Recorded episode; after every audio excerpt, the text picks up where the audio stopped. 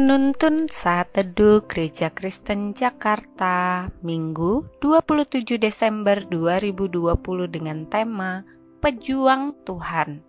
Firman Tuhan terambil dari Lukas tiga ayat tiga sampai enam dan Yohanes tiga ayat dua puluh dua sampai tiga puluh berkata demikian. Maka datanglah Yohanes ke seluruh daerah Yordan dan menyerukan, "Bertobatlah dan berilah dirimu dibaptis dan Allah akan mengampuni dosamu, seperti ada tertulis dalam kitab nubuat-nubuat Yesaya. Ada suara yang berseru-seru di padang gurun, persiapkanlah jalan untuk Tuhan, luruskanlah jalan baginya. Setiap lembah akan ditimbun dan setiap gunung dan bukit akan menjadi rata.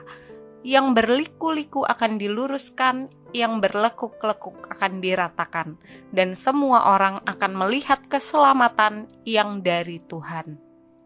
Sesudah itu Yesus pergi dengan murid-muridnya ke tanah Yudea, dan ia diam di sana bersama-sama mereka dan membaptis. Akan tetapi Yohanes pun membaptis juga di Ainon dekat Salim, sebab itu banyak air dan orang-orang datang ke situ untuk dibaptis. Sebab pada waktu itu Yohanes belum dimasukkan ke dalam penjara. Maka timbullah perselisihan di antara murid-murid Yohanes dengan seorang Yahudi tentang penyucian. Lalu mereka datang kepada Yohanes dan berkata kepadanya, "Rabi, orang yang bersama dengan engkau di seberang sungai Yordan dan yang tentang dia engkau telah memberi kesaksian, dia membaptis juga dan semua orang pergi kepadanya." Jawab Yohanes, "Tidak ada seorang pun yang dapat mengambil sesuatu bagi dirinya kalau tidak dikaruniakan kepadanya dari surga.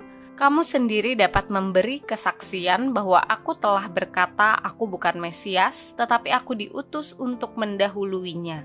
Yang empunya mempelai perempuan ialah mempelai laki-laki, tetapi sahabat mempelai laki-laki yang berdiri dekat dia dan yang mendengarkannya sangat bersukacita mendengar suara mempelai laki-laki itu.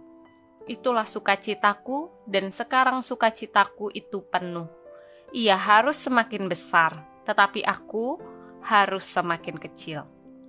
Martin Luther King Junior adalah seorang pemimpin gerakan hak-hak sipil di Amerika Serikat. King sering ditahan dan dipenjara. Ia juga pernah dilempari batu, ditikam, juga diserang secara fisik. Tetapi ia tetap berjuang dan mengorbankan segalanya untuk perjuangannya. Ada penggalan pidato yang ia sampaikan sebelum ia dibunuh yang menunjukkan kegigihan dari perjuangannya. "Saya hanya ingin melaksanakan kehendak Allah." Dan keesokan harinya Martin Luther King Junior membayar harga dari perjuangannya, yaitu kematian.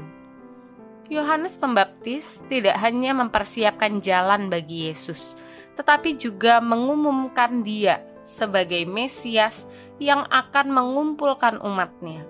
Sebagai pendahulu Yesus, Yohanes Pembaptis bekerja keras dengan terus memberitakan pesan pertobatan kepada orang Israel. Meskipun harus mengalami perlawanan dari awal, Yohanes tetap berjuang sampai akhir hidupnya. Yohanes Pembaptis adalah sosok pejuang Tuhan yang setia dalam panggilan pelayanannya. Tugas yang Yesus berikan kepada kita sebagai murid-Nya pada dasarnya adalah untuk mempersiapkan orang-orang menanti kembalinya Yesus sebagai Raja. Untuk mempersiapkan hal ini, kita harus pergi ke seluruh dunia dan memberitakan Injil kepada semua orang. Kita harus melaksanakan satu amanat ilahi, yaitu menjadikan segala bangsa murid Yesus.